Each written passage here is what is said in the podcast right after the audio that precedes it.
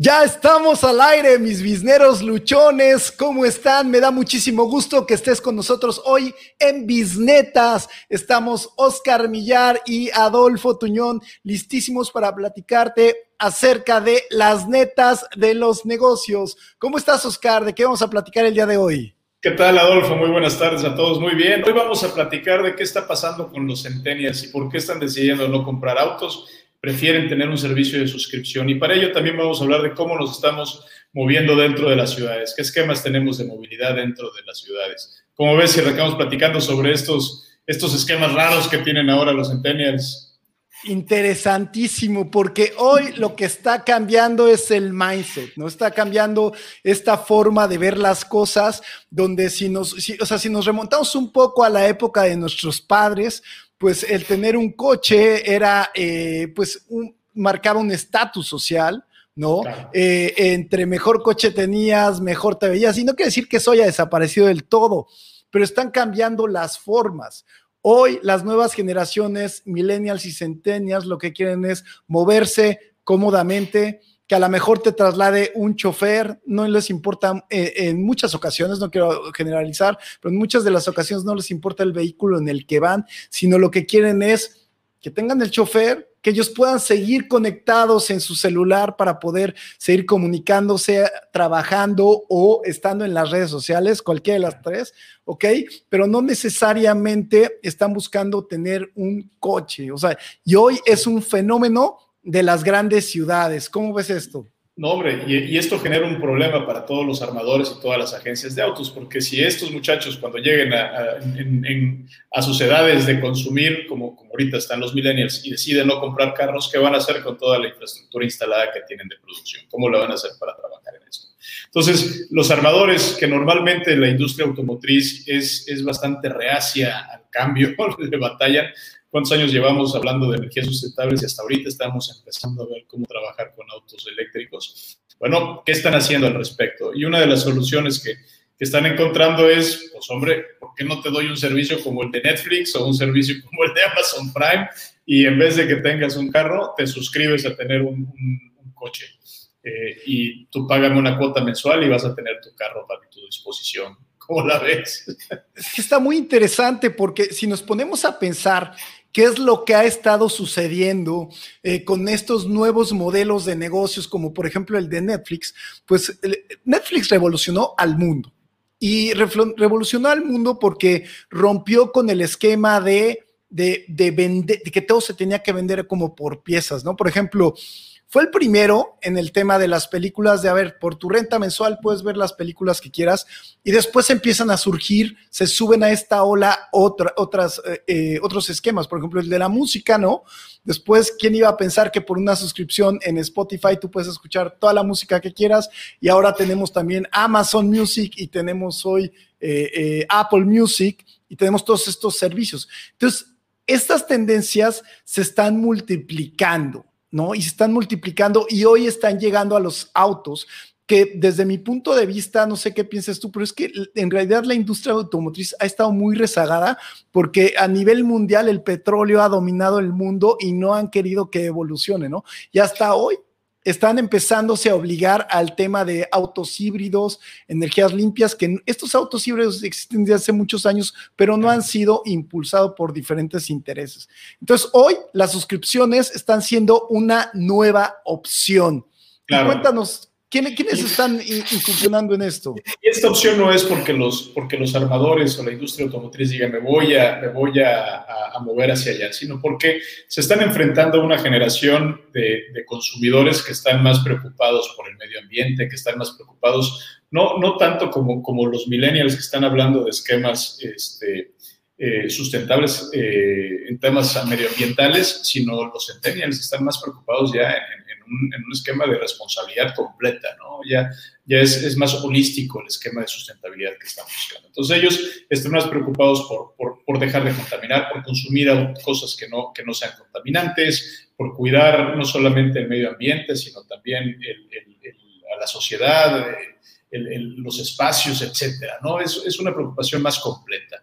Y, finalmente nosotros como empresas tenemos que responder a esas preocupaciones. ¿no? La industria de la moda está modificándose también, este, así como la industria automotriz, que normalmente, como tú bien dices, se queda siempre rezagada, ya sea por intereses o por hueva, no sé qué es lo que les pase. Este, bueno, están, están empezando a entrar a esto. Y luego, ¿qué sucede? Pues tienen un esquema entre, entre de, de suscripción. Ahora, muchos dirán, bueno, tenemos el leasing ya ahorita, ¿no? Yo por una cuota mensual estoy, estoy accedo a un auto, tengo mi carro y durante, después de, después de tres años lo cambio y otra vez vuelvo a abrir otra cuota. ¿Cuál es la diferencia entre un leasing y una suscripción? Pues prácticamente eso. Los periodos son mucho más cortos. Yo puedo tener una suscripción de automóvil por un mes, por dos meses, por un año, por cinco años si lo quiero. Este, bueno, no creo que te, den, que te dejen suscribirte por tanto tiempo, eh, pero, eh, y yo puedo cambiar de auto. Hay, hay esquemas, por ejemplo, en, en, Sixt, que lo tiene Hertz, que tiene otro, Volvo, que, que tiene su, su, propio sistema de, de, suscripción, donde tú le dices, oye, ya me cansé de tener este, este mándame tal. Y en, en 15 días te llega tu, tu, el coche que vas a trabajar, que vas a, que, en el que vas a andar, y se llevan el otro, ¿no? Y no tienes que andar este, cubriendo cuotas eh, de, de, enganche, etcétera, como lo tienes que hacer con el leasing. En leasing, pues tienes un contrato a cierto periodo, estás obligado a usar ese auto nada más. Eh, obviamente es, es, un esquema mucho más económico, pero hay que tomar en cuenta que los mantenimientos, las reparaciones, el seguro, en algunos casos ya te cubre el seguro y lo pagas, en otros tú tienes que encargarte del seguro y todos los gastos que conllevan el mantenimiento de ese automóvil van por tu cuenta. En, el caso de suscripción, solamente la gasolina. Y eso es una chulada, ¿no? Porque los, nuevos, los nuevos consumidores, pues quieren simplificarse la vida, ¿no? Quieren simplificarse. Y si tú revisas un estado de cuenta de ellos, lo que vas a ver son suscripción tras suscripción, tras suscripción, tras suscripción, en vez de estar viendo compras y facturas, ¿no?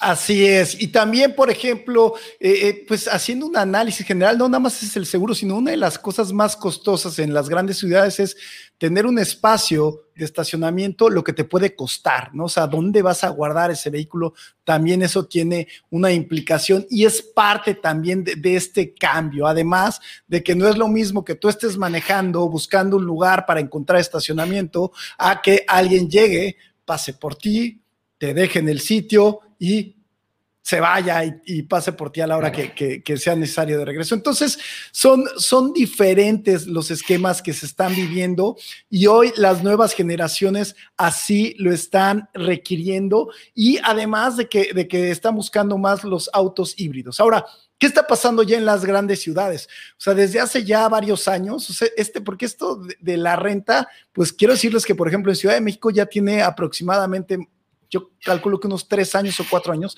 que hay una, una marca que se llama Carrot, ¿no?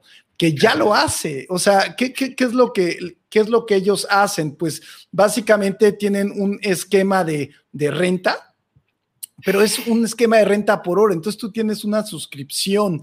Eh, es más, les vamos a compartir eh, brevemente una imagen, ¿no? De, de, cómo se ven, porque en estas suscripciones, pues lo que sucede es que eh, lo, el esquema es por hora o por día, ¿no? Entonces tú vas a un punto en la Ciudad de México, pides ese vehículo o inclusive lo puedes tomar si tú estás suscrito, ¿no? Con una clave puedes abrir el vehículo, la llave está dentro, lo tomas, lo utilizas y lo puedes dejar en otro punto, ¿ok? Ahora, lo que yo he visto, esto es como el equivalente a la ecobici, pero en autos, ¿no? O el equivalente a los scooters en autos. Entonces, tú haces tu reservación en una, en una aplicación y pues puedes acceder a este servicio que me parece bastante innovador. ¿Qué Entonces, lo que, lo que, nos están pidiendo los nuevos, los nuevos consumidores o lo que las nuevas tendencias a donde nos están llevando es que los usuarios quieren flexibilidad. Este, si yo compro un auto, pierdo esa flexibilidad. Yo, yo quiero tener la oportunidad de repente andar en un, en un taxi que me lleve un, un, un servicio de Uber o, o, de Didi o los que sean, que me lleven a tal lugar, ¿no? No quiero manejar, quiero andar así, o quiero echarme unos tragos y, moverme, ¿no? Pero de repente a lo mejor voy a tener un viaje que me voy a ir de vacaciones y no quiero irme en camión, quiero irme en auto. Entonces ahí tengo la flexibilidad de pedir una suscripción y me voy a quedar un mes con este vehículo. O voy a tener un proyecto donde voy a tener que estarme moviendo continuamente y tengo la oportunidad de, de, suscribirme a, una, a, uno, a uno de estos servicios y tener el carro que quiera. Ahorita en Estados Unidos los que ya lo tienen, por ejemplo, son, son Porsche, por ejemplo, ya como, como agencia ya tienes servicio de suscripción, eh, Audi también tiene el propio y Volvo que fue el que arrancó como los armadores, ¿no? Y obviamente agencias de, este, de renta como Sixt, como, como Hertz también tienen ya sus, sus, esquemas. Y hay otros que nacieron aparte, así como Carrot, el que estamos viendo aquí en México en general. Y como bien dices, no es un sistema nuevo, pero sí es un sistema que está atendiendo esta necesidad de flexibilidad de transporte que estamos buscando o que se está buscando en estos momentos. ¿Qué, qué nos ayuda? Eficientizar gasto. No tienes, no, no tienes los gastos de estacionamiento completos durante todo el año que eres dueño de este vehículo. Tienes la oportunidad de moverte sin estar comprando un carro que lo tienes parado acá. Este, entonces, eso, e, e, efectivamente, las, las, las, nuevas generaciones están buscando estos sistemas. Ahora, ¿de qué nos sirve? Bueno, habrá que ver, porque las ciudades no están preparadas para este tipo de, de flexibilidad que estamos buscando, ¿no? Se están empezando a preparar y empiezan a suceder algunas pruebas y error, ¿no? Por ejemplo, eh, hace aproximadamente un año y medio, por ahí en 2019, surgió en la Ciudad de México Jump. ¿Qué es Jump? Un sistema de bicicletas pertenecientes a Uber. De hecho, con la misma aplicación de Uber, tú eh, te encontrabas esa bicicleta de Jump en la calle y son bicicletas híbridas, ¿no? Son bicicletas entre eléctricas y de pedales. Entonces pedaleas un poco, se carga la bicicleta y es como una moto, una bici eléctrica. Entonces, por eso son híbridas. Pero lo interesante aquí es que con la misma aplicación de Uber, tú localizabas la bicicleta, te acercabas con tu teléfono, ponías el código, se abría una pinza que te liberaba la bicicleta, te la llevabas de un punto A a un punto B y te cobraban por los minutos que tú habías estado utilizando las bicicletas. En realidad, eh, una chulada, era un servicio un poco caro porque en, realidad en la Ciudad de México ya hay mucha competencia. También hay otro servicio de Uber de esos scooters que se llaman Line, ¿no? Donde también igual mediante una aplicación, bueno, pero quiero decirles algo, me faltó. Jump ya lo retiraron de Ciudad de México. O sea, fue un proyecto que entró y que no funcionó.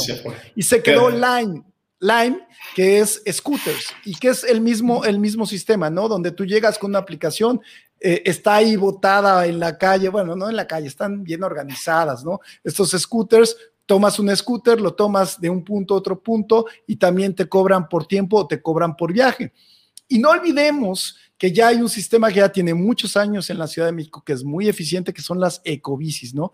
Donde tú pagas una anualidad y puedes llegar y utilizar las ecobicis. Aquí la diferencia es que hay algunos puntos donde tienes que dejar la ecobici, a diferencia de Lime, que lo puedes dejar en, o sea, está más abierto, lo puedes dejar en más lugares.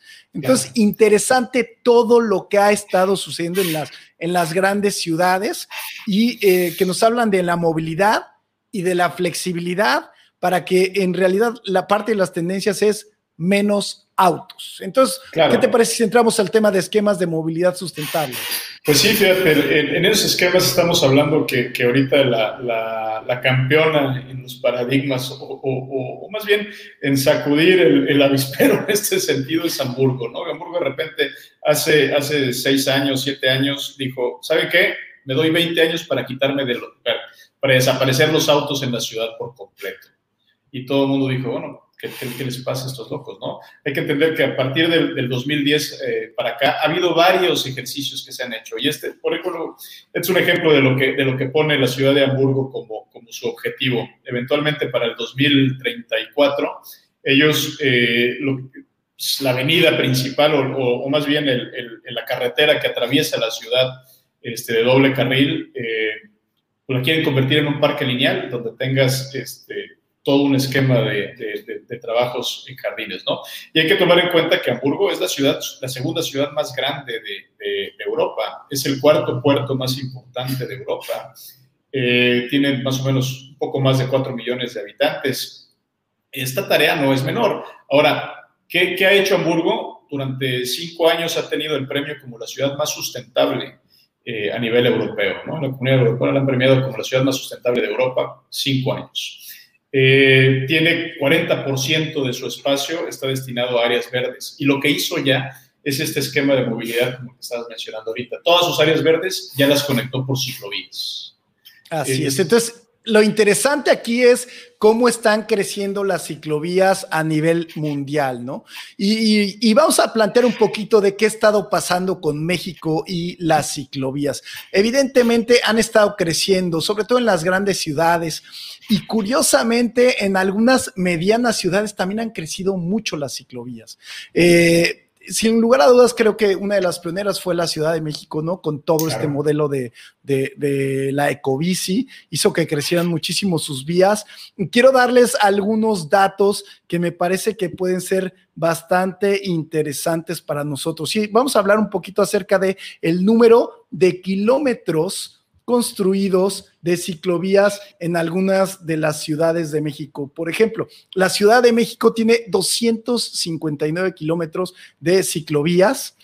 En Mérida, que en realidad hace apenas este año eh, han estado concluyendo este proyecto que es enorme las ciclovías y que ha habido una de problemas, ¿no? De gente quejándose, enorme. Eh, y pero Mérida ha alcanzado 71.7 kilómetros de ciclovías. Cuando si, por ejemplo, la comparamos, y estamos hablando de que Mérida es una ciudad que tiene, que casi estamos llegando al millón de habitantes, alrededor de 900 mil habitantes, contra una ciudad como, por ejemplo, Mérida, eh, Guadalajara. Guadalajara tiene 100 kilómetros de ciclovías, estamos hablando de que es una ciudad de híjole, creo que son algo así como 5 millones de personas. 5 millones, ¿no? Y es una extensión y mucho más extendida que Mérida, ¿no? Entonces, así es. Hombre, sí hay una pequeña diferencia. De la que me llamó la atención muchísimo es León, León, Guanajuato, 188 kilómetros. Wow, sí tienen ahí un, un proyecto bastante ambicioso. 157 kilómetros para Puebla y pues básicamente esas son las ciudades y ahorita les voy a hablar de un, poquito acerca del proyecto que hay en Playa del Carmen. ¿Querías comentar algo? Sí, no, que aquí el, problema que tenemos es que están muy bien las ciclovías y, son, y son, este, son útiles y funcionan y se, han comprobado útiles en ciudades importantes a nivel mundial.